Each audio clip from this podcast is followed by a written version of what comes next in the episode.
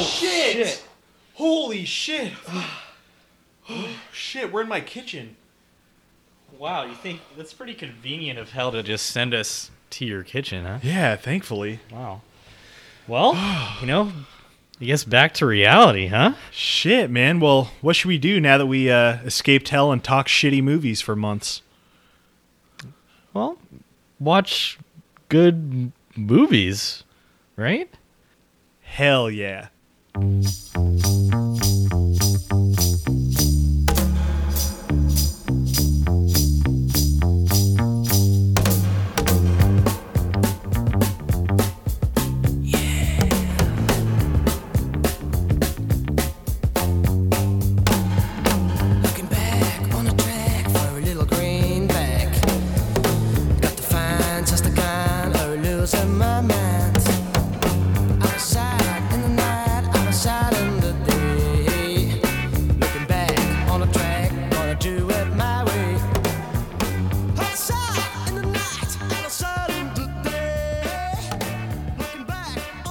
Hey guys, welcome back.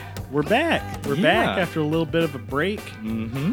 It's been a while. Yeah, it's been a little while. We wanted to get back in here, do uh, a couple of our favorite directors of uh, of all time. Mm-hmm. But on let's the- first ask, how's the audio? How you guys been doing? How you out? guys doing? We'll you give you a doing? second.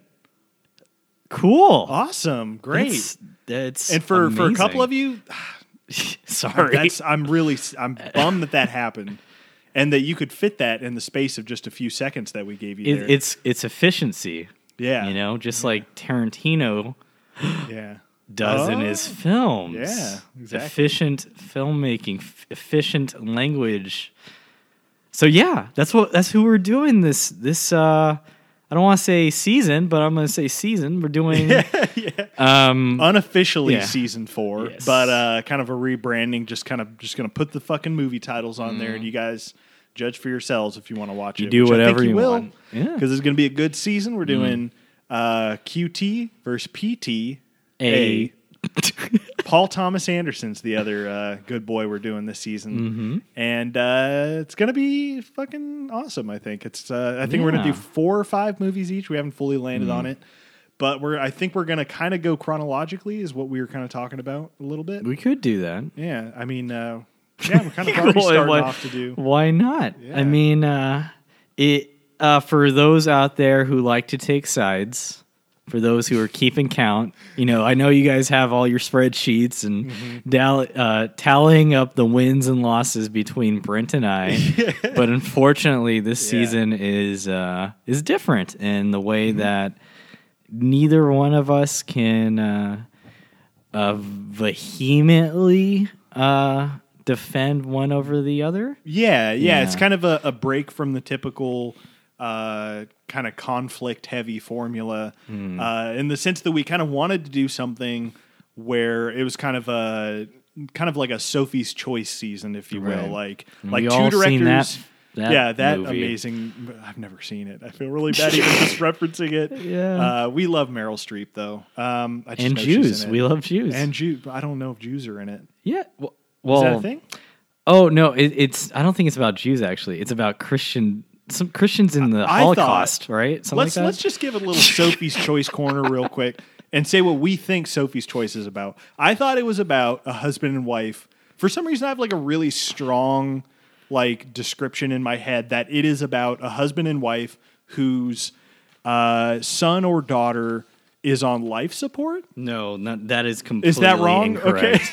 that is just not even close to what it is. This episode, Sophie's Choice. I'm putting that down right.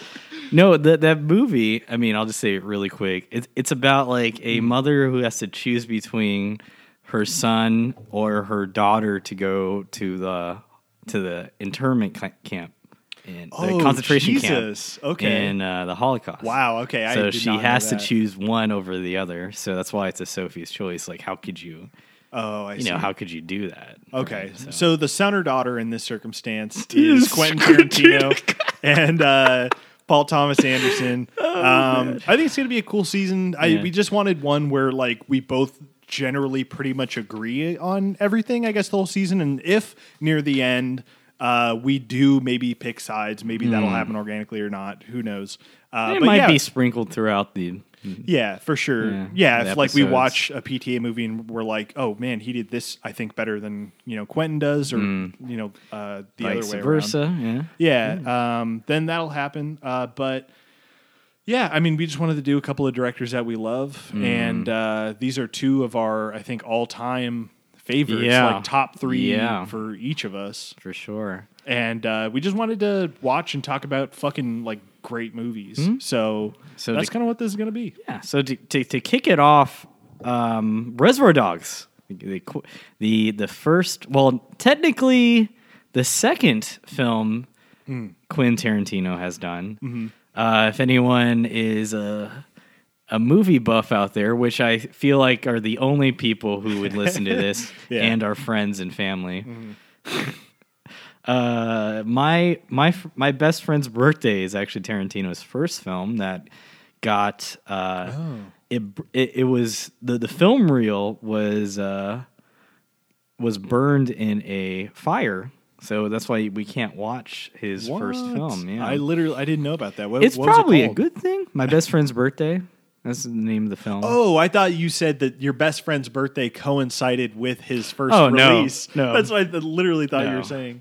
But uh, it's not your oh. birthday. Oh, okay. oh, that's nice. That's that nice of you to cute? Yeah. Um, but yeah, that that movie was his first, and it was a comedy. And apparently, it's nothing like Reservoir Dogs. Wow. You know, so he's never done okay well th- we'll get into that later but like like specific genres i feel like he's never done and like tarantino and even pta also have really struck me as guys who aren't restricted by the genre they're working in they redefine whatever genre they. exactly They go yeah and they make new yeah like in certain cases definitely of movies i think we're going to cover Mm. for sure um, but yeah, I mean, this is a movie that both of us uh, love. It Yeah. got, I think, both of us. I think you to a stronger degree, but I think it got both of us into uh, what movies could be at right. an early age. So. So I mean, I'll just jump straight to historical context real quick. okay, yeah, Uh, you know, I don't know if our listeners remember back in a Clockwork Orange episode where that cool hipster chick in high school.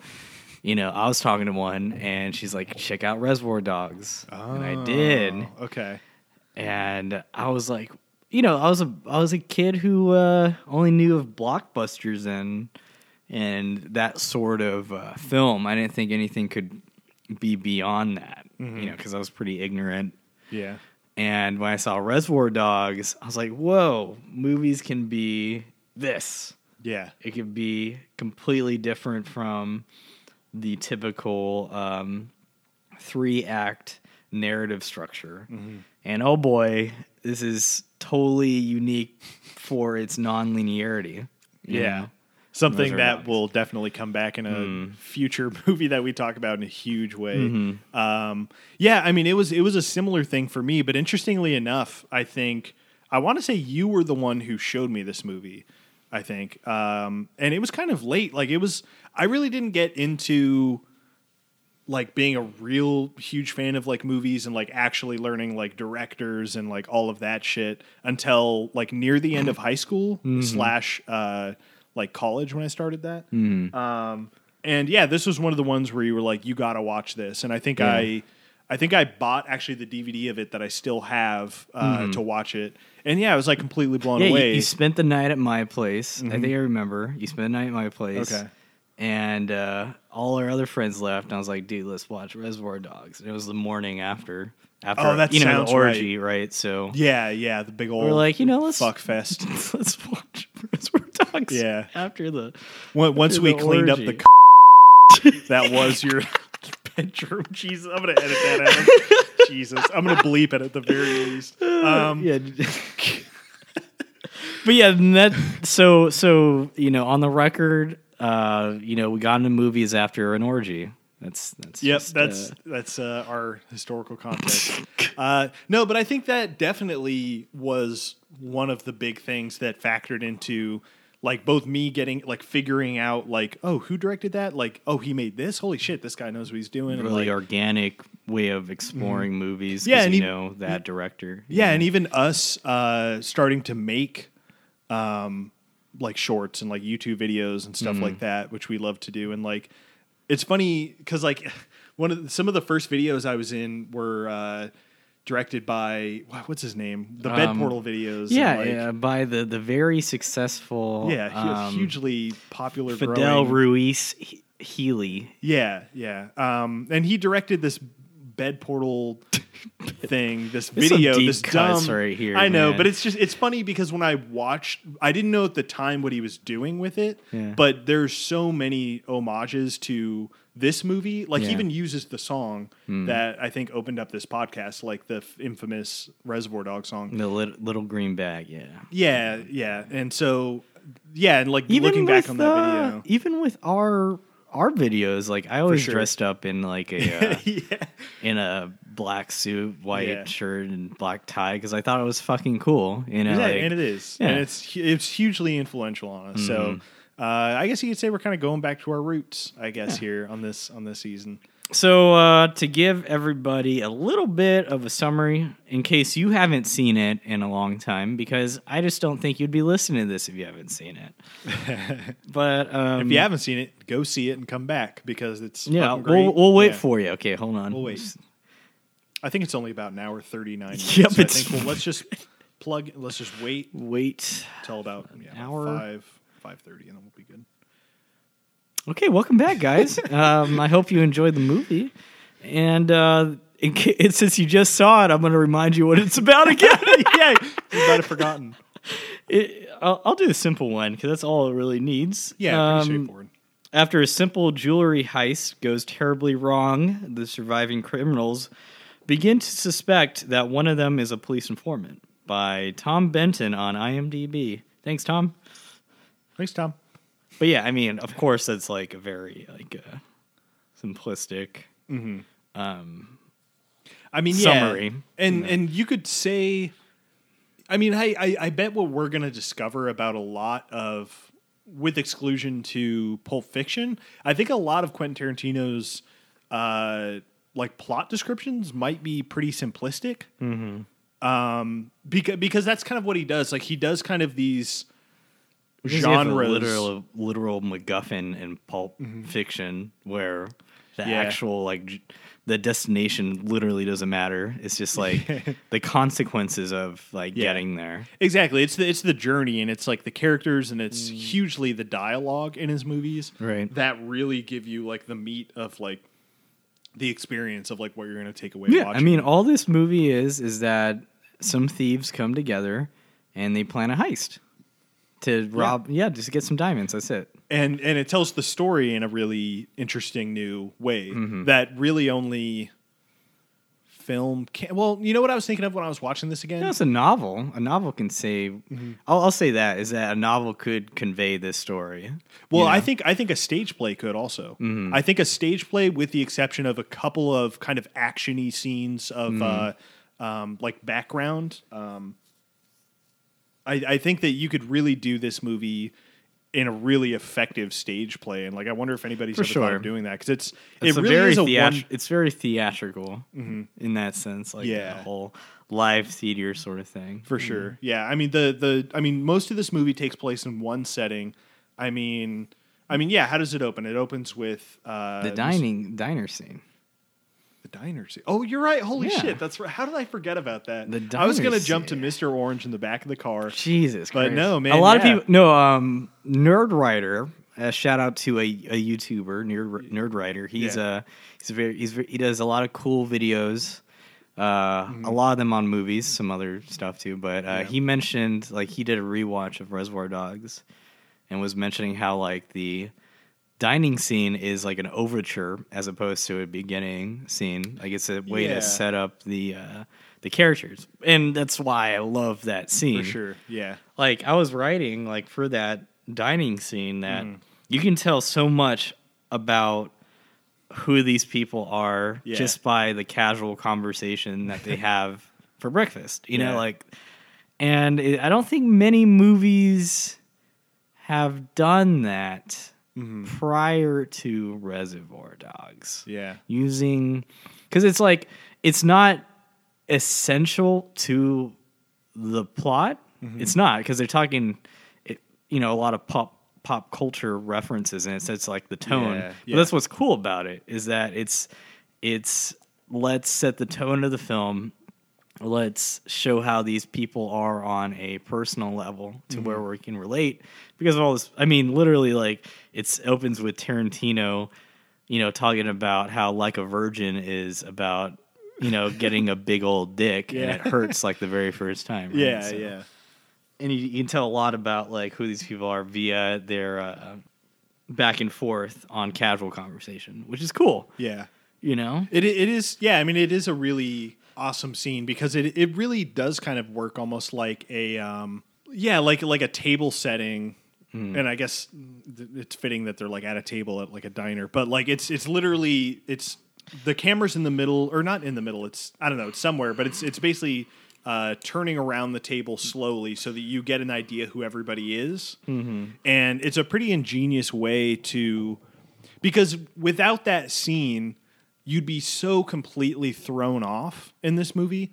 Um, if it just started with Mr. Orange in the back of the car, like if we didn't have that context of here are the guys, here are all of them walking, because then from that, when it jumps to the scene in the car, it's oh something involving these guys has gone horribly wrong, Right. And like the rest of the movie almost becomes this mystery, this like thriller mystery where like you're unraveling like what exactly happened during the job Right. and everything. So I think it's like a really ingenious way to set up the would movie. you say that's a signature move? I probably would. Yeah. You know, restaurants like people eating stuff is a signature move of Tarantino for sure. Yeah.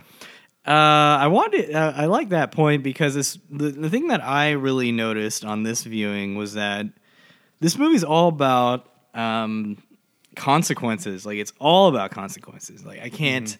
Like that's the theme. While with traditional action films, like I mean, you you and I, Brent, have seen our fair share of '80s action and crime, and Yeah. it's it's always about it's a linear story and it's like here's the rising action and then climax falling action whatever and you just you know what happens Yeah. to them like and then you know what the results of what you just saw happens to them Mm-hmm.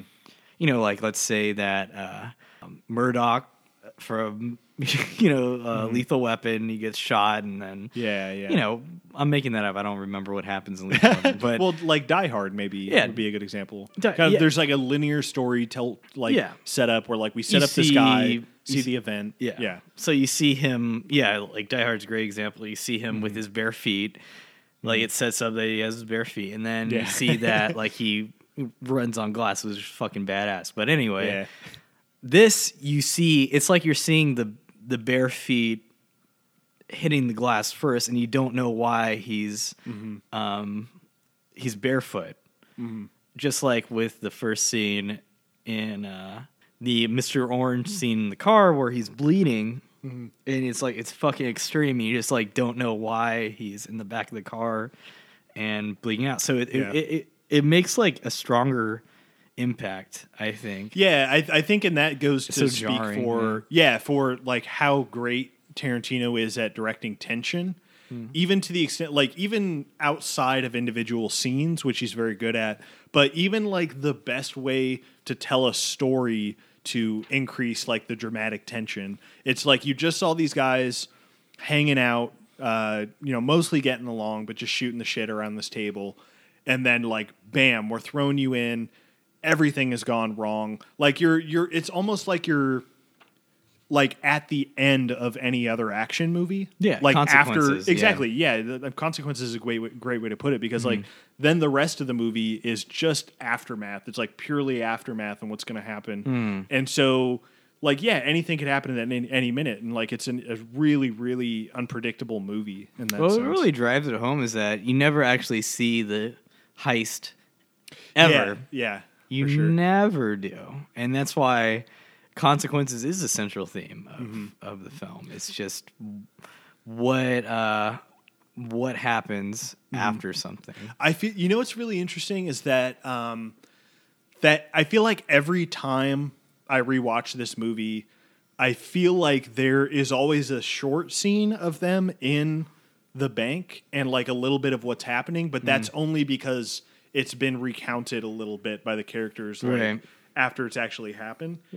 And like that's so ingenious to like just take that whole chunk out and then just like see what's happening afterwards. Well, I think if we can go a little meta with it is like just the aspect of storytelling.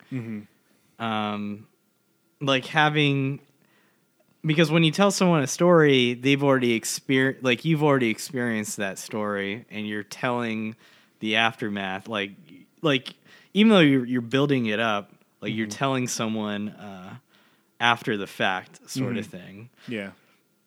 so what was interesting is that like you find out how the heist happens through the words of all the all the pe- the stories that people say. So it was like this kind of like uh, meta um, commentary on storytelling this is further substantiated with the commode story like the the uh, mr orange having to be a uh, undercover cop and learning this uh, hilarious anecdote or whatever that guy says like Yeah, yeah. something fucking funny that happened to you you know Yeah. I think that's like what's so cool is just like someone who Tarantino seems to have like a very great understanding on just the the the effect of storytelling on what what that what it means to tell someone a story. Yeah, I mean, something I was thinking about too, which is pretty interesting, is that like this isn't.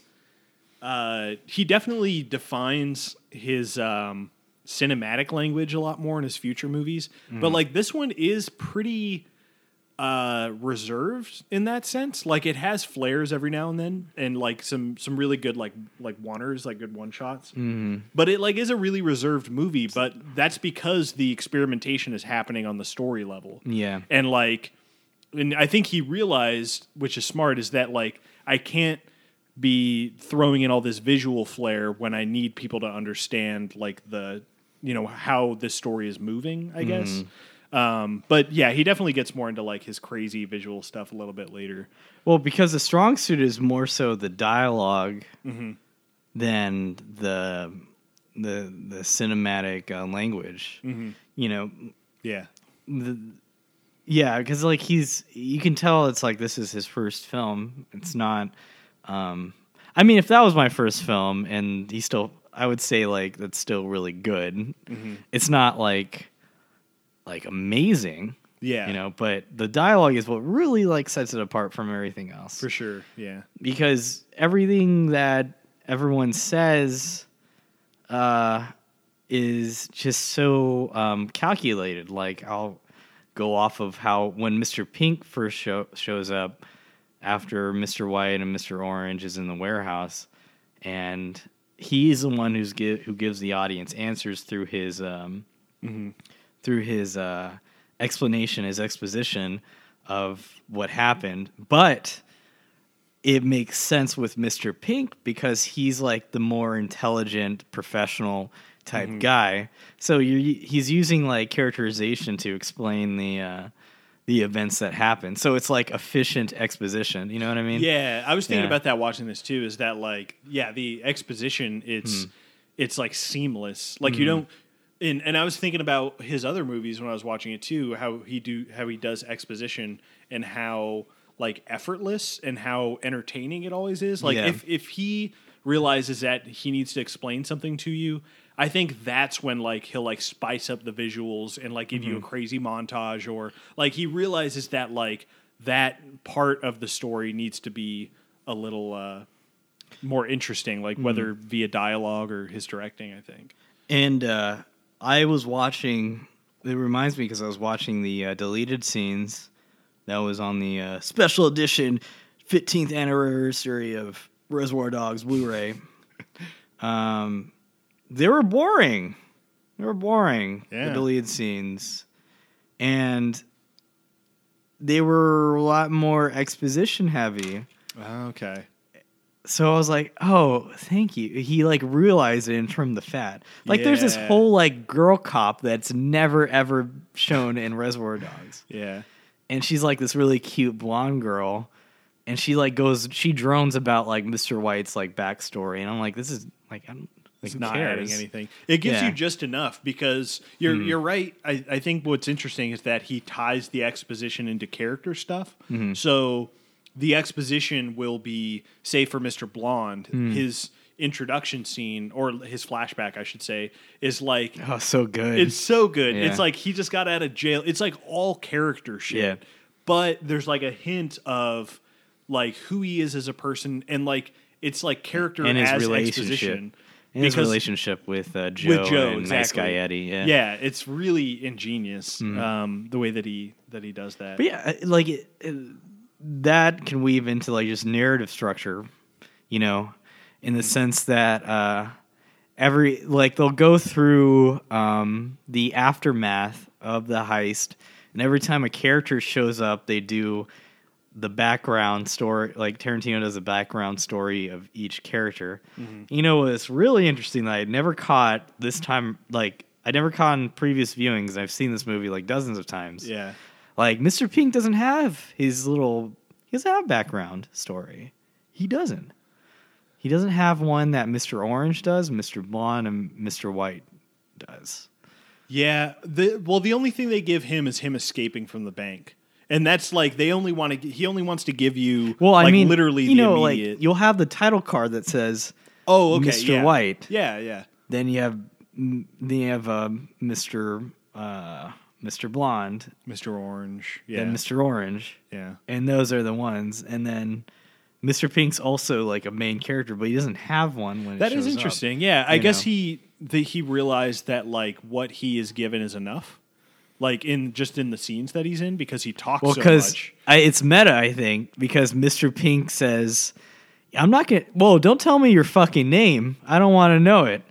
So it's like the very fact that Oh, like okay. he doesn't include his backstory because he doesn't reveal anything about himself. Because the characters don't, Yeah. we don't get to. Yeah. Okay, that's really yeah, I like that a lot. So I was like. "Oh, this is like super fucking clever." yeah, You know, that's really awesome. I never picked because I was plotting, I was mapping out the the narrative, like I was writing down like how it went. Yeah, and I was trying to find the patterns, and that was like a big break. Like I don't know why Mr. Pink wouldn't have his backstory. It didn't Yeah. make any sense. huh? But in terms of his character, it makes a lot of sense. Mm-hmm. So I was like, way to go, Tarantino. That's like that's kind of clever. That's clever as fuck. Because like you think that you would do everybody as you came along, you know. So I was Mm-hmm. Yeah. like, oh, that's a cool thing. I never. Um, Yeah, that's pretty. Found out about that's pretty yeah. awesome. Mhm. Um, and then uh, good old Tarantino himself is in this movie, and in a great little opening bit. Hmm. Um, God, he's like he's really narcissistic, right? Like, Well, I think you- we can you both have to be. Yeah, Mr. Pink was supposed to do that uh, monologue because Tarantino was supposed to be Mr. Pink, actually. okay. Yeah, he wanted to be Mr. Pink, but I guess like yes, narcissistic, but also he is willing to like not do main roles if he's directing, which is a another weird form of narcissism at the same time. But if you're Academy Award winner Ben Affleck, you know, you could You gotta be front and center. you you could direct and be the, the main actor. you know, so Um, well, I had a bit of trivia here that I wanted to talk about. Uh, sent to us by our good buddies at uh, Mental Floss. And so the first one is kind of all about Sundance. And I think you had some stuff to add Yeah, too. yeah. But basically, heading into Sundance, uh, 1992, this is one of the first, if not the first Sundance. Um, uh, Reservoir Dogs, like it had a ton of buzz. Basically, like everybody was talking about it. How it was gonna, how it was like either that or like this other movie that was gonna take all the mo- all the all the wins, and then it didn't end up winning At all. Shit, Yeah. yeah, one diddly squat. So, uh, fucking Robert Redford, you asshole. yeah, exactly. Um, so I thought that was pretty interesting Hmm. because that that's kind of like a chip on his shoulder. I feel like that he. So yeah, w- pissed, when he when it premiered at Sundance in 1992, uh, the uh, Tarantino filmed on widescreen. Uh, was it pan? Uh, wasn't Panavi- Panavision camera or something? I don't know, Mm-hmm. but it was on film stock, and he intended for widescreen viewing. The hotel they they got like this shitty hotel in at Sundance to premiere the sh- the Reservoir Dogs. Mm-hmm. and they were so ill equipped that the aperture on the projector was a four by three instead of widescreen. So four by three means like square. So it's just like a square. So it was God. literally cutting off like the edges of the film. And like I think pro I think Tarantino about like a quarter through it was like I can't fucking do this like you gotta stop the film this is not how it should be like Yeah. presented That's fucking awful. That was was that the first Sundance? Because I know. no I mean that was 91. that was when he premiered like that was his first premiere Oh, was at. Sundance I see. yeah I see. So Yeah, that's So you imagine terrible. Tarantino with his first movie premiering at Sundance, first premiere ever, Yeah, four by three. That's man- like so funny. to yeah, me, a man renowned for his passion Yeah. about uh, like film and uh, proper projections. That's fucking hilarious. But they managed to get it fixed after uh, for subsequent um, viewings. Oh, okay. so because like he he he yelled loud enough, I guess.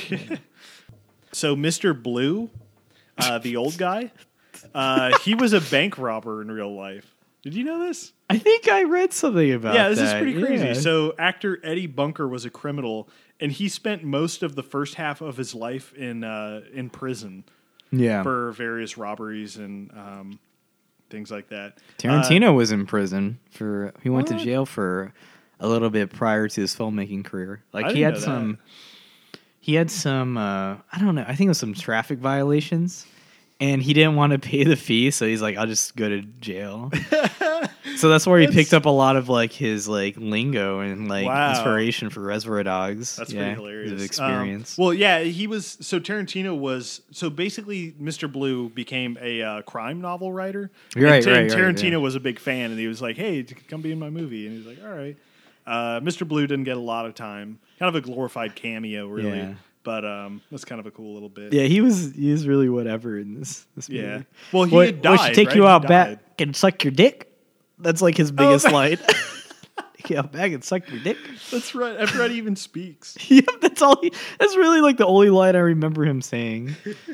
He looks like uh, God, he looks like the the warden from Escape from New York and the warden from uh, what's that uh that recent movie with Vince Vaughn?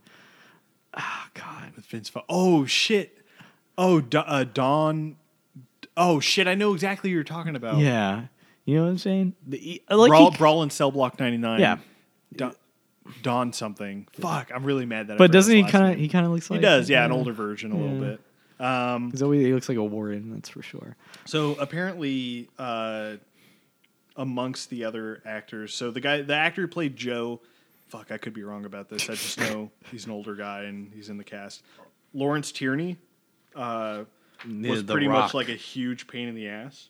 Oh, well, I could totally see that. Yeah, sure. like he uh, got fired during the second week.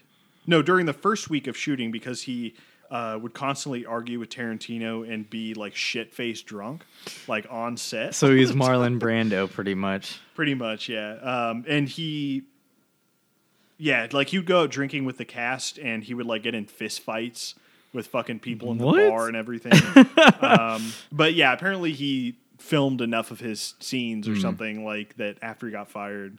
Um, he had, I don't know, he had filmed enough of his stuff. You know, his character, um, well, I guess his build kind of reminds me of uh, The Killing and uh, by Stanley Kubrick. And I, the reason why I bring up The Killing is because I could see uh, It's a big influence. I don't think Tarantino's ever said it's a big influence, but there's no fucking doubt in my mind Mm-hmm. that Tarantino saw The Killing and was like, "Yeah, I want to, I want to do that For sure. Yeah. No, yeah, they're very they're very similar, I think. It's just the only difference is the killing shows you the Hmm. shit. Like shows you in like a pretty lengthy Yeah. sequence, like the actual which Nolan took and uh, did himself for the Dark Knight.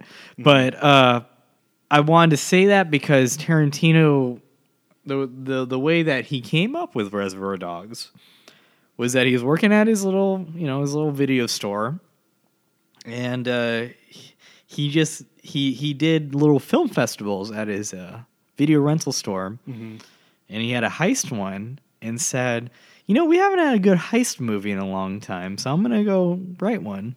And he did. He wrote Reservoir Dogs. So speak, yeah. speaking of that, uh, I didn't have anything on the origin of the movie, but nobody knows um, the origin of the title. Au revoir. Apparently, yeah. like, yeah, people think that's like part of it, but then, um, then yeah, like he said that that wasn't, or no, no, no. They they claimed that that movie. So he said that he saw that title in the store that he was working at, but that title wasn't available to rent in the store until after he worked there, and like all of this shit that like. Like basically, they they aren't sure like how they think it's a mix of that movie and then like Straw Dogs, like Yeah. the that's John Woo, right? yeah, I think it's John. Woo. Yeah, and uh, so yeah, they're they're unclear even to this day about like what the title is even. I from. think it's like some inside joke he had from what I read. That like there was a well, there was like like Au revoir was like some French new wave film, Hmm.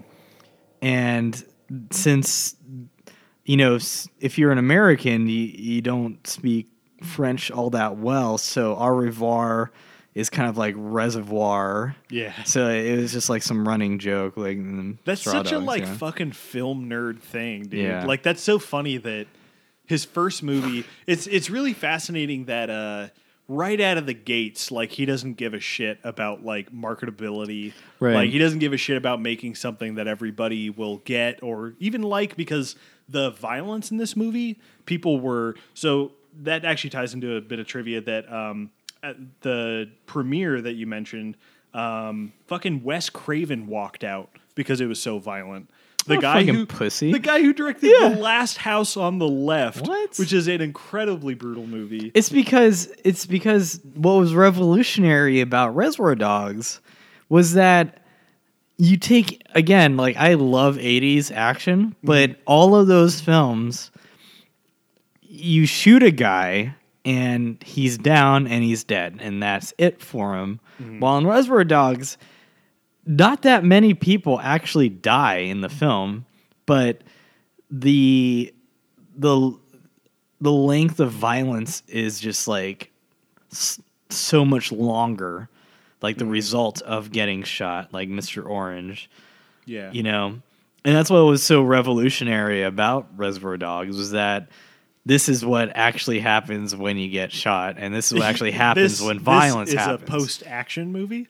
post action Post-action. yeah there you go But uh, yeah, speaking of the violence, um, the ear cutting scene actually had some uh, improvisation. So the the cop Marvin Nash actually ad libbed the scene. I've got a little kid at home, which Hmm.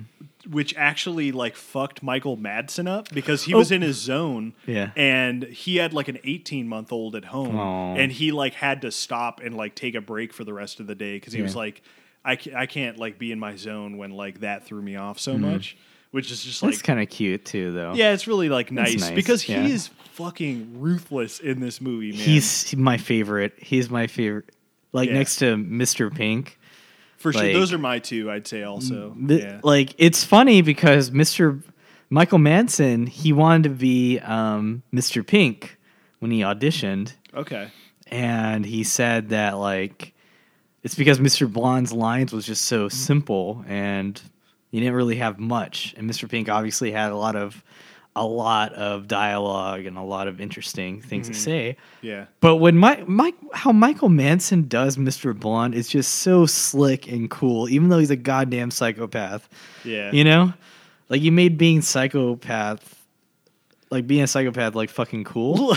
look cool. Yeah. Which I guess like Yeah. kickstarts the uh, long history of like Tarantino's whole like glorification of violent Right. Hmm. stuff. Because like that's always been a, a a knock that people give against him is like. It's like you you really do kind of glorify it sometimes. Well, he does not the glorify violence it. itself. Yeah, not the violence itself, but the people doing it sometimes. Hmm. Like he makes them out to be like these cool kind of Well, this is his rebuttal because I was watching an interview about Yeah, I'm it. really interested to hear this. Yeah. and he said that it's like violence is it sounds it sounds like satire but he said violence violence is purely aesthetic it's it's aesthetics and that he compared it to how like you would watch slapstick comedy, and if you don't particularly care for slapstick comedy, e- no matter how brilliant slapstick com- that slapstick comedy Mm-hmm. is, it won't matter to you because you don't like slapstick comedy. So you think it's the same thing with violence. It's like, Okay. well, if you just don't like violence, then Yeah. it doesn't matter how brilliant the film is. You're not gonna Okay. like it. So he has, yeah, like it's Yeah. more of like an a la carte thing. Like if you're hmm. coming to an action movie, like what Yeah. you should be expecting. And when you don't, yeah, like, like, you, exactly, yeah. If you watch, if you're gonna watch a crime Yeah. movie, it's like you should expect like some gory stuff. yeah, I mean, it's it's not like I'm going in some Teletubbies movie expecting like like you Mm. know violence or something. yeah. I, I think it's a it's no, a I fair think that's a, it's a I fair think that's a pretty viewpoint. good argument. Yeah. Yeah. because it's like it's and and even going through the 80s, Hmm. I'm I'm honestly surprised that people were so thrown off by the violence in this movie because Well, just like I said before, the drawn out. yeah. I guess so. It's like him in the back of the car. It's like Hmm. that that's not even so much violence, it's like terror. It's like it's it's like sure the violence is there like the blood and Hmm. and all that, but um yeah, I mean and that goes to more like his tension building and like Hmm. like just staying in that like violent scene. a fun fact uh, when there was so much blood used in uh, in Reservoir Dogs that uh, Tim Roth, who was Mr. Orange, when he he spent like a good amount of time on the on the ground on the ramp in the covered in Wera. blood, like, and covered in blood, Yeah. yeah. So since they were doing all these long takes, uh, he he uh, he had, the blood dried out, and so they had to keep giving him like more blood, obviously, right? Yeah, yeah. more fake blood. And so when they were done the scene, it took like like several minutes to unstick him from the ground because he was like it was like he was caked onto the ramp God damn. because there's so much so much fake blood. Just on it, became yeah. a part of the pavement. yeah. It's fucking brutal. Um, shit. Well, I mean, that, that I think that's that's about all the trivia I have on this one. It's it's all that that mental floss was giving me. Um, yeah. What uh, what uh, what else? What else we got? Um. So we can. What do you? Where, where do you want to go, Brent? Where do you So want to go? I I actually had pulled up here. So we had talked a little bit about our historical context. Hmm. I think it'd be interesting to talk about historical context of like the time that this movie came out. For out. sure. Yeah. Um, so, uh, yeah, 1991, uh, the Sundance Film Festival was retitled that and kind of rebranded as this um, indie film, uh, kind of uh, what do you call it? Kind of like Film premiere, festival? yeah, like Yeah. film festival. And uh, so a lot of like directors took their their. do you know how movies there. long? How long uh, is it, it existed for? Uh, I'm not really sure. There's a lot here on Hmm. Wikipedia, but yeah, it was named after Redford's uh, Yes, role as Sundance Butch, Kid. and yeah, all Butch that. Cassidy. Um, and yeah, so pretty much this festival started directors, uh, even ones that we talked about. Um, uh, our good boy, what's his name? Fucking Linklater. Linklater got to start here. Linklater did he pr- did um Slacker premiere at? I think uh, it did. Yeah. So Slacker did. Um, It's funny. That means Slacker beat Reservoir Dogs because ninety one uh-huh. and ninety two was Reservoir Dogs. Uh, and Clerks. When was Clerks? Tell me Clerks. When was Clerks? Nah, I'm not sure. Clerks. 94? I want to say 94. But Dang, really? Clerks ninety four. It It was was, while. ninety four. Yeah. So Kevin Smith is a hack. Well, okay, so I I want to love talk about that because uh, I mean I agree with you, but yeah, Tarantino was like at the forefront of like the new American indie movement, and like other directors that are listed as kind of like Well- being with him. Yeah. Uh, I was just gonna say Yeah. uh, Robert Rodriguez, uh, David O. Russell can't all be winners. Um, PTA, we're gonna talk about him. PTA, Uh, yeah. Steven Soderbergh, James Wan. I didn't know James Wan. That's interesting. He took a while to really. Oh, you know what? Okay, so this is just saying the Sundance Film Festival. So, okay, so it's Oh, not just in general, yeah, yeah. Well, but it's under indie movement Uh, anyway. Um, and Jim Jarmusch. So yeah, quite a yeah. quite a few uh, indie directors kind of got. So we just there. need to get into Sundance. I guess so, man. It's it's a big festival. Well, like okay, so Tarant, I, uh, we're going back to trivia, I guess, No, no but problem. like Tarantino, because I'm really, I'm really fascinated by Reservoir Dogs because this is how like he got to start. So I was wondering, like, if I were to, you know, write a script, like how would I go about it? So, how did Tarantino did it? And what Yeah. he did, he wrote the script, and he just knew like his his friend was taking. Well, Tarantino took acting classes for like six years, and his friend was taking acting classes, and the instructor was. Um, instructor had a wife who was friends with Harvey Keitel, Oh, okay. and so it went through that line, and f- they all read the script, Reservoir Dogs. They all loved it. They kept passing it on, and it got Yeah. to Harvey Keitel, who then spear uh, headed it and like said, "I'm going to help you produce this. I want to be in it. I'm going to go find us some uh, producers." And then Lawrence um, Bender, some guy like that. that he- name, yeah, sounds. He's he's a producer of Reservoir Dogs, and he was a dancer. That guy did not produce movies. He didn't know what he's Yeah. doing. Huh. And I don't know, I don't know the connection like between Harvey Keitel and that producer. I forgot, but it's just like it was just a matter of network. Imagine if Tarantino didn't know that person in his acting class or whatever, and it would never have ended up in Harvey Keitel's like. Yeah, I mean that's that's like what do they say? Like talent and luck are like the two mm. things that you Mm-hmm. that you need pretty much. Um, I mean that actually ties into something uh, that I wanted to bring up about uh, kind of the making of this and also like Tarantino's process.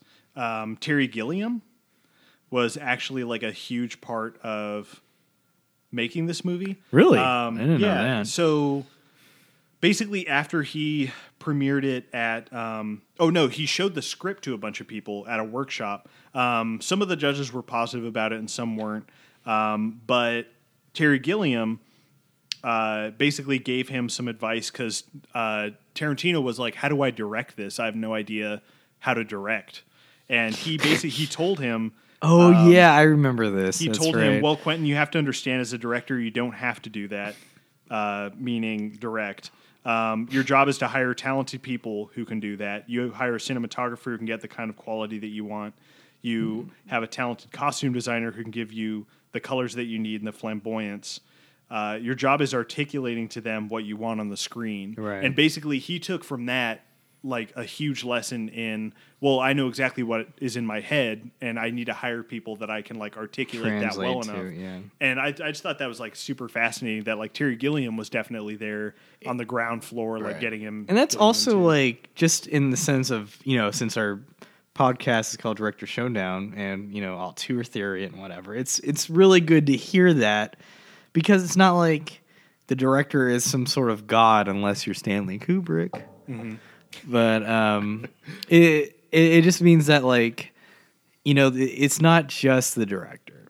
There's a lot of very good, talented people who help make the film. yeah i mean i, I think it's know? i think it comes down to vision right like it comes down to Yeah, it's like a CEO well- of a company. right? Yeah, it's like management, like how, Yeah. how much you can tell the very talented people that hopefully you've hired exactly what you want this to look like. right. And that's why you have like your Brett Ratners of the world whose movies look like just flat garbage because they don't know what they want to see. And you have your Tarantino. I feel like our podcast is going to be flagged for mentioning Brett Ratner in it. Oh, Jesus. Rescind your uh, podcast. yeah, Mention it, delete Brett it. Uh, um, and yeah, I mean, then you have your Tarantinos and your PTAs who have a very clear vision of what they want, Mm. and uh, yeah, it's fascinating. Pretty fucking cool. You know how many times the word fuck was in this movie? Tell me how many. I know you wrote it down. 98, I think. Ninety-eight. I have that in my head. I don't know I know Pulp right. Fiction is like mid hundreds. It's a lot of fucks in that movie. Well, I think Reservoir Dogs like broke the record for it at the time, and of course it's you know been broken since then. yeah, for sure. Let me see. List fills by number of uses. Hold on. I want to make sure if my memory serves me right, because that'd be. Uh. Oh, you're pulling from memory. Oh, is I'm wrong. I'm completely wrong. Oh shit. It's uh. f- the, so, so listeners out there, in case you wanted to know, there's a there's a wiki Wikipedia page that's titled "List of films that most frequently use the word fuck." So there's a whole. Guys, we're going to be consulting with this page many a time through this season. And Uh, it, it- it is very episode. clear. It's very clear that it's a list of non-pornographic films. Oh, Because you're right. Because porno. Stacy fucks. Oh, we can't include that, Bill. Yeah, because you know It wouldn't be fair to include pornographic films because they say fuck all they the say time. fuck a lot. That's all they're doing, so that's all they can talk about. I mean, So it's two sixty nine for uh, Wow, Reservoir two Dogs. sixty nine. with uh Fuck. two point seven one uses per minute. Wow. Okay. So it even it even puts it in. Uh, so I'm, we're just uh, Wolf of Wall Street's up there. It's number three. Yeah, that makes sense. SwearNet the movie. Let's not. let's slowly that. reveal those out throughout the season. so number three, Wolf of Wall Street. Uh, next Tarantino episode, we'll do number two, and then uh, I, I think uses per minute is much more interesting than an actual fuck count, though. that is uses per minute. Yeah, Because how could you? who broke that down? I don't know some nerd on Wikipedia that. God, there's Some a lot of movies movies on guy. here. Huh, a lot of movies I know. I expect nothing less. Good Yeah. work. Good work, Wikipedia. God, if you didn't think there's like more obscure like fucking Wikipedia pages, there you go. You know. yeah. What were we? We were in a historical context. I mean, do you have Yeah, anything? yeah. We were talking. uh, well, yeah, we were talking about um, the '90s Hmm. and how there was like this huge burst of indie, like the indie film movement. Like Linklater was there on the ground floor. It was Slacker. Um, Tarantino. Kevin Smith was like almost. You gotta in give him response. clerks. You, I know. I almost know, in I- I response. know. That's funny because I don't disagree. Yeah, because I, I I feel like he was responding a bit to even Reservoir Dogs. Honestly, like like I think Reservoir Dogs was one of the it was a top- Kickstarter. yeah, that Mm. led the early '90s like indie movement to kind of. Take it's shape. defined because like when you- when you look at um, modern film, like let's I'll, I'll take like uh, James Gunn, uh, Guardians of the Galaxy. Yeah, you know, you have your your Peter Quill, you know, Star Lord, and he's making all these pop culture references, and everyone's like loves Peter Quill, you know, because he's relatable because he's saying things that y- you know of, like like when you meet up with your friends, you talk about pop culture. When you you make jokes and even say stories and stuff. And Reservoir Dogs was revolutionary in that sense that it's like these people are talking like normal people. yeah. You know, it's not it's not just uh like it's not just like normal dialogue in film, I but mean- it's way like using pop culture to convey uh, the story and the characters itself. You know, I, I kind of think that Tarantino, in a sense, is like the anti Aaron Sorkin. Because anytime I watch like an Aaron I can see Sorkin that, yeah. movie or at least script that he's written, like I, it's always entertaining. Because like, don't get me wrong, he's a fucking great writer, Mm-hmm. but I am always distant from the characters because I feel like they're not real. Because his dialogue is heightened to the degree that they're you're a like, bunch of uh, Zuckerbergs. Exactly. Yeah. Yeah. Exactly. It's or it's like it's like it's almost like like what people today would call like Marvel syndrome, but uh, like in into like a like a drama or comedy. It's like every character's witty as fuck. Every character's Aaron Sorkin. Like like there, there's no real people that you can grasp onto in his Right. stuff, uh, with exceptions, of course. But I feel like Tarantino has that like witty, uh, really intelligent, funny dialogue, but it's it's a lot more grounded. Like you can you can like see people you know or something like in his characters. So in Tarantino's. in Tarantino's not Sorkin's. Yeah. Sorkin, Sorkin is yeah he's kind of Well, a little obtuse. That's what was. Uh, do you think? Uh, I mean, I'm I'm going off on a tangent, but do you think that's Kevin Smith was just like, oh, you know, Slacker is in Reservoir Dogs, pretty good. Um, I'm gonna do. I think Slacker. I think Slacker was the one that he saw, and I don't know. I feel like maybe we even talked about that a little bit on Uh-huh. that episode, but I, I think that was the one that really like let him know, like, fuck, I can just like make a movie. right. and granted, he did it No, well. No, that you're right. that. What he- it was Slacker. Mm-hmm. He did watch Slacker and made Clerks. That's right.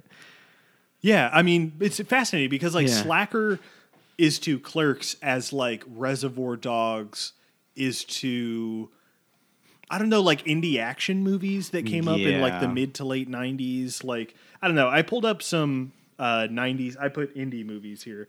Uh, of course, the first one is Pulp Fiction, Hmm. uh, but then we have movies like Big Lebowski and like Coen Even Brothers Guy movies. Ritchie, Guy, Guy Ritchie films. Guy Ritchie, yeah. Like, oh shit, You know, yeah, Reservoir yeah. Dogs was like a huge hit in England. Mm. Like everyone dressed up as like the Reservoir Dogs, and of course, like Yeah, the I can see Beatles were like they. I mean, the Beatles They, dressed they up. love an excuse to dress up over there. yeah. over across Well, I mean the the the black suit and you know white shirt, black tie and stuff like that's like a super popular attire in Mm-hmm. in uh, London. Yeah. In London, That's true. I mean, uh, yeah. So I mean, other things listed here. Usual spu- usual suspects is number three ooh, that's a little by awkward to bring yeah, up know, right our now. uh, rest in peace, But- Singer. Um, and Kevin Spacey. Don't even forget. I know, I know, dude. Oh, fucking! How could you forget like David Fincher? I feel like even even peop because Seven was uh, Seven was in what like ninety five. Hmm. Um, yeah, Fight Club '99. So I, I think it really kickstarted, even just outside of the indie movement, it kickstarted this like more adult, more mature style of like action directing and even action Right. dramas, thrillers, stuff like that. Um, yeah, I think Reservoir Dogs kickstarted like a lot of stuff. because it was kind of because you you had either the action movie or you had the horror movie, Mm-hmm. but you didn't have both put together. And I feel like Reservoir Dogs kind of does that. You know, Mm-hmm. Yeah. putting them together, like having the gore and the glorification of violence. Because, like, I mean, I, I'll I'll say, like, I don't give a shit. Like, I thought, you know, the chasing scene with Mr. Pink was fucking rad and him shooting up those poli- the, the cops and Yeah. you know also Mr. White shooting up the cops with his you know dual wielding like pistols like this looks fucking cool like like Yeah. you know it's like but then you know Mr. Orange feels bad about it. so that's what's cool about it is like it's also subversive has it's its- subversive yeah, he I hate its using that word Yeah, he has his cake and eats it too. yeah Um, you'd say the Last Jedi did a similar thing. yeah you did you brought it up I did not I know, I know. just No, for the that. just for the audience I out know, there I know. Just just so that this uh, podcast gets downvoted. fucking everybody. Brent does. it. I won't say Brent's opinion on the Last Jedi, but I will say he doesn't want to talk about the I Last don't want to Jedi. talk about it, guys. Listen, I wish if, you if know. you're out there, I just don't want to talk about it. All right. you know, I feel like we should have a podcast on the Last Jedi. Jesus, like a whole fucking whole series on it, right? I feel like you fill up ten episodes. You could, of man. the Last Jedi, and Can't do like that with. Force Awakens. I'll give it that, right? That's- Um, Jesus, it's like the old one. It's true. signing off. It's been good. Bye. Um, yeah, but Reservoir Dogs, is a good movie. It's, a It's good movie. great. I love it. But um, so we we have a little bit of a new segment. Hopefully, you won't get sued for using that. Oh, we're already up the creek. Yeah, that's true. Um, Copyright material. yeah, uh, yeah. I mean, so this kind of new segment is something we were thinking about, where like one shot or one scene where you really feel like the direction, like the cinematography, everything comes together in a, really cool like a way. because I remember you show the reason why I brought this, why I wanted to bring this segment in, is because I remember you showing me that video about like film critic. Oh, who who was the guy? Phil was it Patrick H. Willems? I th- yeah, probably. him? Yeah. And how like he insult like I shouldn't say insult. He like kind of condemned like just white guys and you know Oh, reviewing yeah, movies. Yeah, yeah. I was like, that's you know, he's totally right. And like people like um you know Yeah, where he talked about like Chris talking about Chris reviewing Sh- movies Stuckman, and you know, yeah, ev- if you guys know who Chris Stuckman, you're you're a cool guy, I guess. Um, but you know, where you just say cinematography was cool. yeah, like getting more into the specifics. yeah. Like having at least one segment where we talk about like specific, Yeah, technical moments, stuff, technical right. stuff. Yeah, um, and I'll admit, like I'm not. I I know what my strong suit is, and it's always in terms of uh, philosophy. Like that's and uh, narrative structure, stuff like that. that's where I come from, and I Yeah. know that's not necessarily like only for film. Like Yeah. that can cascade, obviously, to to books and other media Mm-hmm. genres. So that's why I wanted to do this because it'll it'll get my brain to Look at it through another yeah to Lens. to exercise more film lens. Film lens. Hey, isn't that Yeah. apertures? Film. Yeah, fun.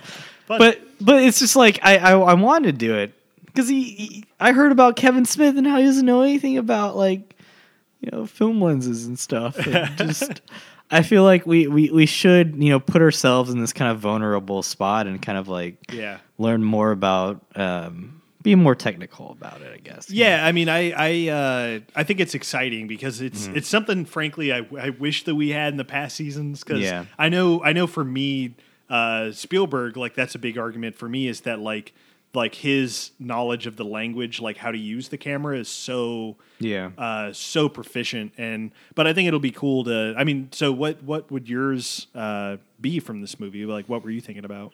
What particular scene? Yeah, like particular scene. And granted, this is a movie that is very theatrical, not not in the cinematic way, but in the Well, the thing is, like, I don't have a, a I don't have one scene that I okay. absolutely latch onto. Just like things that are all sprinkled out throughout the film, Yeah, like uh, just the utilization of like a Dutch angle with um, Mr. Pink when he first comes into the to the warehouse, and you don't see. I mean, Tarantino's not much of a Dutch angle, angle boy. no, not at all. And uh, to for the audience, in case you don't know what a Dutch angle is, it's you've seen it everywhere. You've seen it especially in um, Tim Burton films, Oh, where the yeah, the yeah. frame is just tilted a little bit askew, so it's diagonal. So you see, it, So it you ki- know shit's crooked. yeah, a it's little twisted. twisted. Uh, Thor: The Dark World is uh, very bad about that. Yeah, bad director. But uh, it's slightly askew for Mr. Pink because he he first he, it, it happens when he discovers Mr. Orange is uh, tagged as he says he's shot. So obviously to him he's like worried like what does this mean? So like when he has a Dutch angle shot, you feel uncomfortable, you know. Another one I liked was uh, the uh, he because Tarantino doesn't really, doesn't really use symmetry a lot. Like I don't I don't really recall him using symmetry a lot in his films, Yeah, but he does do it. he does later. His westerns do for sure. I think, but I think it's because he's trying to um, get into that later. Yeah. sorry. well, in uh, in well, at least in Reservoir Dogs, he rarely uses it. But in uh, so in the the one time he does is when, um, Tarantino actually says this scene is like one of the most selfish scenes that Mr. White has, and he's talking about um, you know, Mr. Pink is going on about Mr. Orange being, uh, you know, he's dying, and like, what are we gonna do? Can't take him to hospital, and they're all freaking out, and it's like slowly, like as Mr. White center frame, just listening to like Mr. Pink's concerns and whatnot, yeah, and Mr. White's just uh, center frame, and it's slowly like zooming in on him. And it makes you like uncomfortable because like Mr. White has like this moral predicament yeah, he like I, I think Mr. White is also a psychopath too, or at least a sociopath Yeah. because like he has this false sense of like empathy, you know, just to help people, Yeah. just to help himself.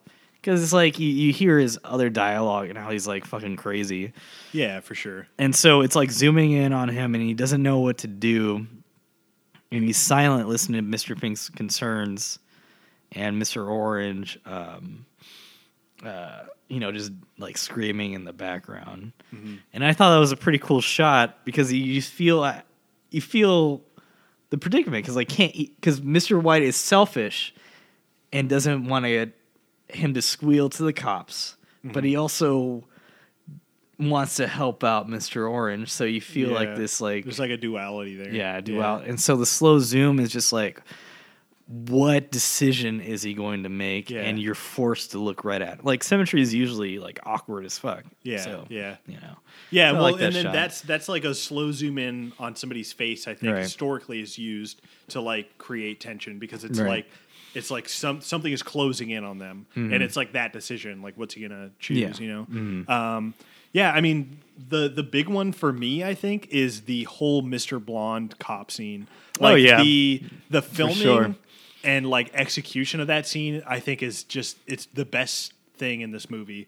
Like between it starting from I could be wrong about this, but I want to say it starts with the cop to the right of the frame. Like you can see a little bit of him, hmm. and you see Mr. Blonde kind of hop down off of where he's sitting on like that equipment or whatever, and he slowly walks over, and it's just like it's it's doing tension so well because like you don't have to cut to like show all these different angles. You don't. You can just let like a moment last and like that's what happens is there's a lot of long shots and he's like walking up slowly and he's walking up just cool calm and collected like uh and then he's you listen to K's sounds of the 70s K Billy and sound- K. super Billy sounds of the 70s, yeah. and and he's just so cool and laid back and that makes it so fucking scary because between showing him and his like smiling face they cut back to the the cop and they have like the scene like we mentioned like where he mentioned his kid and um and just like all of that is, is like executed so well and he puts You on the heard your boss. You heard your boss. He ain't nobody. Wait, let me tell you something. I don't have a boss. I love that. I love that scene. yeah so good. it's like so telling about his character in that Oh, too uh, quick foot fetish. I, I always look for foot fetish scenes. in there's a scene there's a foot There's a foot fetish scene. It's really quick. It's oh that's gonna be a segment right yes. where yes. the feet Where are the feet? So in case new segment where the feet in case you don't know, uh, Tarantino is renowned, or you know, renowned or notorious for uh, his foot fetish. Like he loves feet, Yeah. and uh, I always look for a foot scene because it's it's so apparent. There was always a foot. Scene. It's really quick in Reservoir Dogs. Uh, it's when Mr. Blonde takes out his uh, his uh, sha- his um, shaving blade, and you see like his cool ass cowboy boot. Oh you see it take out? yeah yeah Oh, and also Mr. Orange and his like when he puts his gun in, in the boot. okay. So you know, like yeah. you know, there's a little little bit of foot foot little bit of foot foot action. play there. Yeah, Yeah, he's just teasing it now. This is teasing. it. In uh, Kill Bill. Kill Bill's gonna be a it's gonna be a whole set piece. It's a whole thing. Uh, and even Pulp Fiction, I think he gets into some feet stuff. Pretty, uh, pretty. Oh, there's a whole a foot massage monologue. Are you kidding me? Yeah. God, boy, that's gonna be this is gonna be a lengthy segment in future episodes. Where are the feet? Where the feet? Um, but yeah, I mean, back back to shot, shot, shots. Um, I, I, Is that I really think what that we're one in the calling it? I guess so, man. Well, uh, working title, um, but I am going to put that sound effect in. Hmm. Um, I, I think that one in the middle is great. I, uh, in addition, the opening, not opening. God, I keep saying opening. Uh, I mean that one's great too, but uh, with Mister Orange in the back seat, um, there it's literally only two shots that it jumps back and forth to, and he realizes that like less is more. Like let's let Tim Roth just fucking just act and like just we just are in this moment. We're not getting flashy with it. We're not getting like like z- like shaky cam or anything. It's just like him just bleeding out in the back of the car and him like screaming and then like cutting back to like sweating Mr. White, him trying to like figure shit out. Right. Um, that's just like a really well directed scene too. So there are these like cinematic flares in this movie that like he goes on to like really utilize, but um, I yeah. have to bring up the because all those, I mean, they're all great, but they're also nothing groundbreaking per se, right? But what was kind of more so groundbreaking was the commode story, and when he's telling, when Mr. Orange is telling the story about the cops. the cops, Yeah.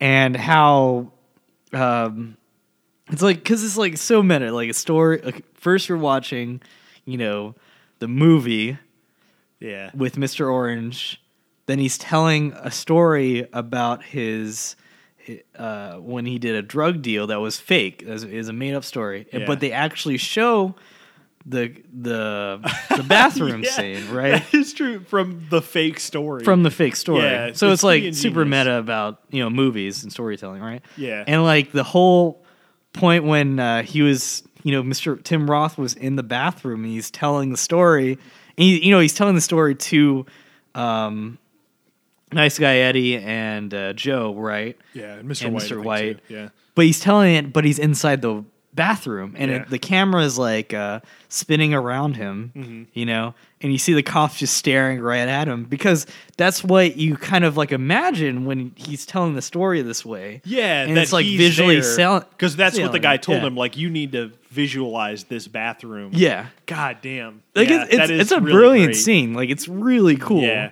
because it's like it's it's like visually showing what you imagine when someone tells you a story, right? Yeah. That's what's so cool about it. For 'Cause sure. it, because it does it looks fake because the cops are just looking And at it's him. it's doing a zoom around Yeah. him as he's telling the story, like Yeah. to the cops. Right. Mm-hmm. If you're just taking it at face value. But uh, even that scene is like directed so well. Like it's it's so tense, even though like I forgot it was fake. Yeah, exactly. Which is ingenious. It's like it's like, oh, that's I guess the point. Like you forget because he's selling it. And uh, yeah, man, fuck, that scene is so good.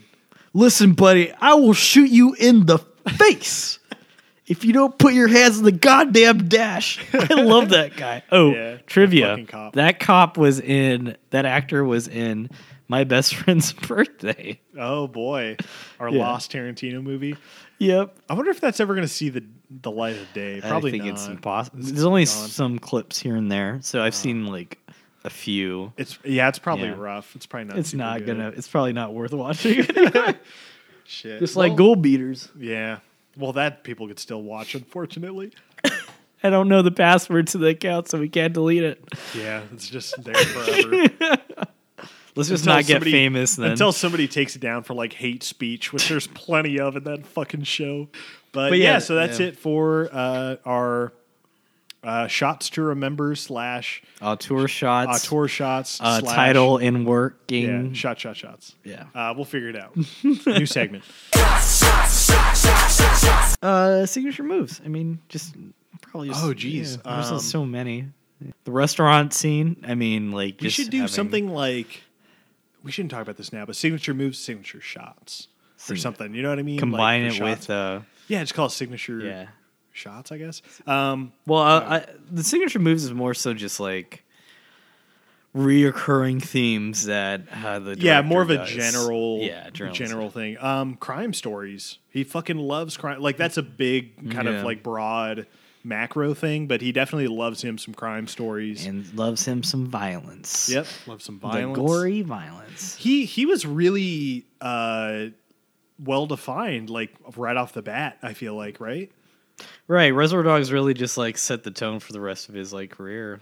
You know, yeah like, I can't really. people people like know tarantino from this movie Hmm. it's not like he did like i, I rewatched duel recently uh spielberg's first I can't even movie. imagine that being a defining like. it's it's an amazing movie it's Yeah, incredibly tense but it's like there are a lot of different things that you see in a spielberg movie that aren't in that movie right. Um, and yeah, this one you kind of get a lot of what you know from Spielberg, like the dialogue, the violence, um, the kind of crime setting. Uh, even westerny kind of thing. You know, yeah, a little westerny. Yeah, cowboy boots. That's why. uh, yeah. I mean, a little, little less in the way that he shot this one. I feel like Pulp Fiction. We're definitely going to be able to start defining some signature moves. Right. Um, but yeah, did you have any other any other ones on this one? Oh, uh, narrative, um, Non-linearity. non-linear storytelling. Yeah. yeah. Um, the crossovers. There's a bunch of crossover stuff, like Scat, like uh, Detective Scagnetti, you know, or the parole officer Scagnetti Yeah. that they reference. He's uh, he's he's the officer in Natural Born Killers, which was butchered by um, Oliver Stone. Oliver Stone. Um, Shit, yeah, Mr. dude. If White. we're talking about yeah, Yeah. like the, The QTCU, Cinema, yeah. like there, dude. There's a, Yeah. there's a lot of interesting stuff about how Mr. White worked with Alabama in uh, True Romance. oh he mentions wow. Alabama. Yeah. Well, there's yeah, Vic Vega Vic is the brother of Vincent Vega. Vincent Vega. Um, I mean, yeah, there's going forward. We're gonna think talk about this a lot, but there's this whole narrative that there are two universes that Quentin Tarantino It's makes so movies cool. in. Yeah, it's so really awesome cool. that there's like the real world, which Reservoir Dogs would and Pulp place in. Yeah. and then there are movies in that world, Mm. uh, the Kill Bills and Death Proof. Death Proof. Death yeah. Proof. Uh, so he's only made a few in that zone. Yeah. but I, I think that's just such a cool It's so like awesome, concept. right? Yeah. to like like in the fact that somebody this is kind of a tangent, but like somebody pieced together that like Kill Bill is such a violent movie and that the the movies of that world are so violent because it like all started with like Hitler's violent death and like that cascaded into like our fetishization of fetishization of like violence and like it's crazy dude like there's this Uh-huh. whole fascinating That's thing with that. interesting. That's but cool. um yeah definitely a signature move i guess like he's probably starting that now yeah, so his signature cigarettes, Apple cigarettes. Oh, yeah. uh, What was KT, it? KT Billy Sounds of the 70s Yeah, that pops up Kate, I fucked up the name but K Billy Super Sounds Yeah, of the seventies. that's it Uh, didn't he have a cereal? I don't know.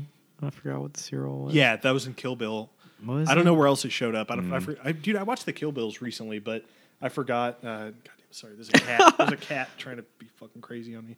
Um, We'll cut that out. It's yeah, fine. cut that out.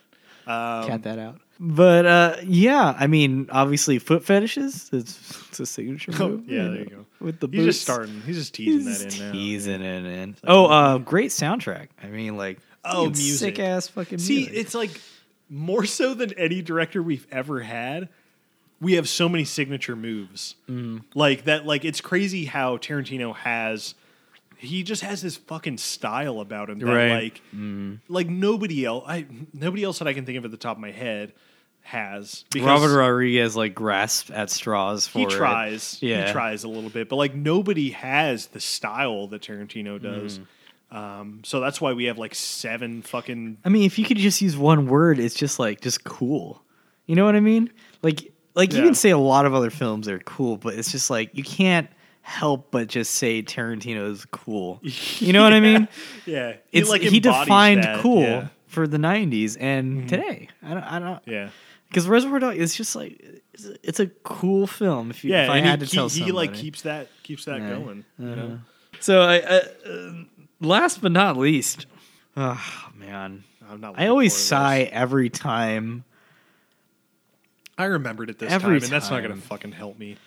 Every time we're about to do it, it's just a sigh. It's just it is All right, audibly guys. comes. All right, so we got Paul Thomas Anderson's version of Reservoir Dogs. Did we even say that Paul? Yeah, Paul Thomas. We did up top, yeah, that he's going to be the other director. But yeah, it's. Ah. um, His version of Reservoir Dogs. let's start with: Would it be linear as opposed to non-linear? I think it would be because It would be linear. my head. Is that All of his you mean? movies are linear. All of his Yeah. movies generally are pretty linear. Um, It would focus on Mr. Orange Mm-hmm. more so than everybody, and he's like younger, and he's like he just started Okay. the Force. that's good. Okay, Yeah. And I, I'm I'm thinking It's more of like a coming of Boogie age. Nights Magnolia Yeah, vibe. yeah, Inherent Vice too. Oh, dude, I feel like Inherent Vice would be the biggest influence on this. Like, lot like lots of colorful characters, but like kind of one lead guy. Mister Orange is the Hmm. Joaquin Phoenix of. This isn't going to make sense to you, but uh, is like the the lead of this one that right. kind of follows. I mean, Boogie Nights is still kind of similar. Yeah, he's the Dirk Diggler of the of yeah, uh, of Reservoir Dogs. yeah. Uh, so yeah, so uh, what's that guy? What's that fucking actor's name? So Mark Wahlberg is Marky Mr. Mark. Orange in this in this uh, adaptation of of Reservoir Dogs. Uh huh. Um, And uh, Daniel Day Lewis is Mr. White. ooh, Ooh, that'd be that'd be good. that'd be pretty cool. Then again, see I him don't- in like a well, he needs a main York role. Isn't that He needs like a main role though, as opposed. to... yeah. Um, I Yeah. take your diamonds. I take them I up. take him. I steal them up. I steal them up. Uh, so God, Daniel Day Lewis in a you know black suit. and, You know, Oh man, Daniel Day Lewis in a Tarantino movie. where is That's that? never happened. It's right? never happened. I had to like right? run through my head. How the fuck has that never happened? because probably because PTA and Tarantino are Oh, rivals. that's probably why. But it's like a healthy relationship, right? yeah, it's a cute one. That's a cute one. They they hug and hang out and cuddle a lot. Um, Just like we do. okay, so yeah, exactly. Uh, so it's Mr. Orange, kind of an origin story almost. Mm-hmm. It's like him when he was young. He's like, ever since I was a kid, I wanted to be A cop. a thief. Oh, well, a cop. Yeah, he's Mr. Orange is a cop. Oh, he is a cop. That's right. Um, Come on. and so we kind of follow him on this like two and a half to three hour journey. There's going to be a Philip Seymour Hoffman there. There's going to be a William H Macy. Mm-hmm. Uh, I'm kind of just like setting up the window dressing for us. to- Yeah, yeah. to the, actually this, make the, the universe. But yeah. it's the universe. Um, and then yeah, this this uh, scenario's in the middle of it, but it's like I don't know, man. There's so many versions of PTA. Like there's like the the early version. There's like the master. There will be blood. Phantom Thread well, version. based off fam threads, like I wouldn't. It wouldn't be far fetched if he kept it all in one place, like the, the warehouse in Reservoir Dogs. you know? yeah, So it's just like I just don't know what. it'd be less wacky. It'd be It wouldn't be as glorifying. yeah, so, for sure. You know, Yeah, like I can't think. I don't think PTA would ever have like action scenes. Well, he does, right? Like in Boogie Nights, he has a little bit. he, he has death scenes. Yeah, he is dead scenes. Uh, I mean, yeah, he's not afraid to show violence, But there will be not- blood. yeah. Like, but he's gonna like punctuate it. It's gonna like mean something. Yeah. it's not gonna be as like flashy. Hmm. It's gonna be a li- ah, boy. This is tough, man. This might be our toughest fucking season yet for this segment. I know. Um, it'd be good.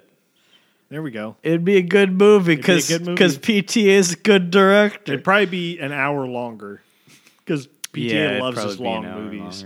Um, But okay, so PTA, you know, he he he'd make a, a linear movie with Mr. Orange as a boy, and he infiltrates the the, William the H Macy. Philip Seymour Hoffman, back from Daniel Day Lewis. Daniel Day Lewis is somewhere in there. Yep, Got a good soundtrack. and then you see somebody's wiener in it.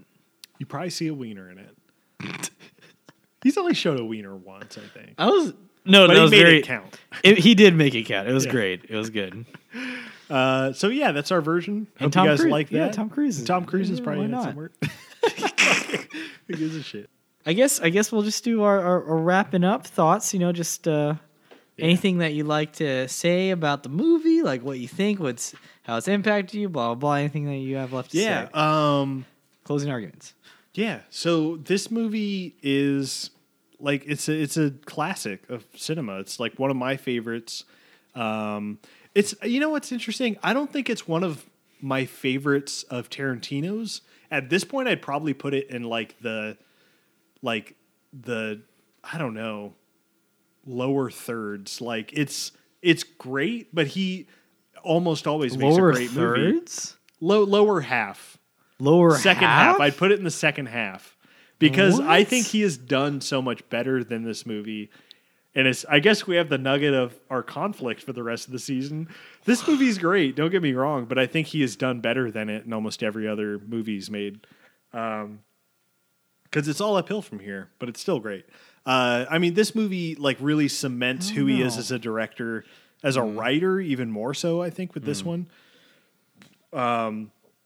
it's i mean yeah it's incredibly tense it's like almost all in one location uh i mean it's it's great it's what i mean it, this movie got me into like learning about movies and and realizing that there are people behind them that have points of view and that um that it's not all just Brett Ratner's and fucking John Turtle. You keep bringing up for the Brit I know, I know. uh, I, You should flag the description. Yeah. Warning. I'm gonna put References to him in SEO fucking social media. Uh, Oh, yeah. Um, but yeah, I mean, it's it's yeah. I mean, this was when I learned that like filmmakers could have style and could have a have a unique voice, and like this coupled with Pulp Fiction, like blew my mind and made me want to uh, make me made me want to make stuff. You know, I think like these are like this is a really formative movie for um, kind of just like my creative side, you know, like wanting to write and make, you you know shorts and funny things and videos with my pals and yeah, I mean I love mm-hmm. this movie. It's great. You made, you made Reservoir Dog shorts like apparel. Yeah, yeah, You wear these stylish. exactly. shorts. Well, it's it's shorts that look like the suit pants in the movie, and then you get like a little, like nice little like top and tie and everything. It's, I'm gonna delete that. That's, great. the worst thing I've ever. Seen. There's a lot worse things on this podcast. I guess so. Yeah. Uh, yeah. I mean, I, I totally agree with you, except for the whole ranking within his filmography. and we'll the reason, to like do it at the end. Well, I mean, I say that um, not that he wasn't his filmmaking wasn't uh, on his the more amateur side. I say that because like he hasn't done non-linearity in a long time. Like Yeah. Hateful Eight, you know, linear story. I think Django was right, and uh, Kill Bill. They're Yeah. all pretty Other than Pulp Fiction, yeah, early on he did you his know, Pulp stuff. Fiction, and there's just something really special about Reservoir Dogs in the way that it was written. Mm, You know, yeah, and I, I, I can't I can't help but still have it up there for me. I mean, I got you're talking to a guy who has uh, probably a hundred dollar plus like poster of Reservoir Dogs and hundred dollar plus like portrait of Mr. Pink in his, in his that's apartment. true. Yeah, I was there when you bought that. That's right. That was a very cool. Right? Yeah, that was at, at your cool poster. bachelor Yeah, bachelor. Uh, well, we went to Austin weekend. for Yeah, yeah, Yeah. your bachelor party weekend. We picked it up. So I, I, I mean, it just yeah, this movie had a huge impact on me when I was in high school.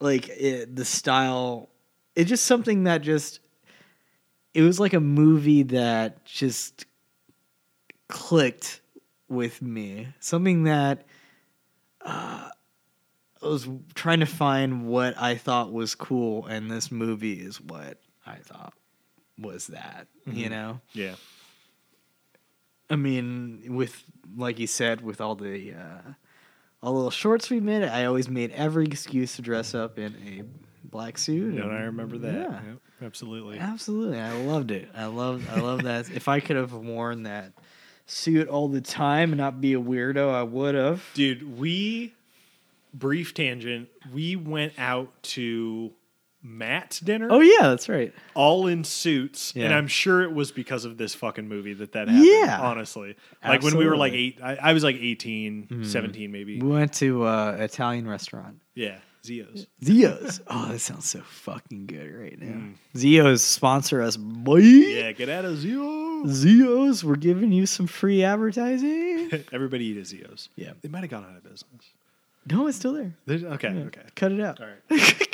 Cut it out. We love Um, Zio's. but yeah, I will agree that it's just it, it's not um, full on professional Tarantino, but the very fact that he made this as his first film, well, you know, Yeah, like come on. I mean, Like, yeah, like how, it's how could how I could, mean, to be fair, when I say that this is like a lesser Spiel or Spielberg, Jesus, Jesus Christ, Tarantino for me, Get a hold uh, of it's, yourself. It's, it's not a uh, one to ten scale. It's like it's like a nine point five to ten scale. Well, we're It's gonna like, have a discussion on what your number one Tarantino film is. yeah, or uh, what your upper echelons because i know that reservoir dogs it doesn't it doesn't deserve to be tarantino's number one and everyone would argue pulp fiction is but for me it's my number one it's Yeah, fair it's enough. my it's my I mean, personal yeah, we're coming one. down to personal preference and taste, and like it's just, it's just for me. There are ones that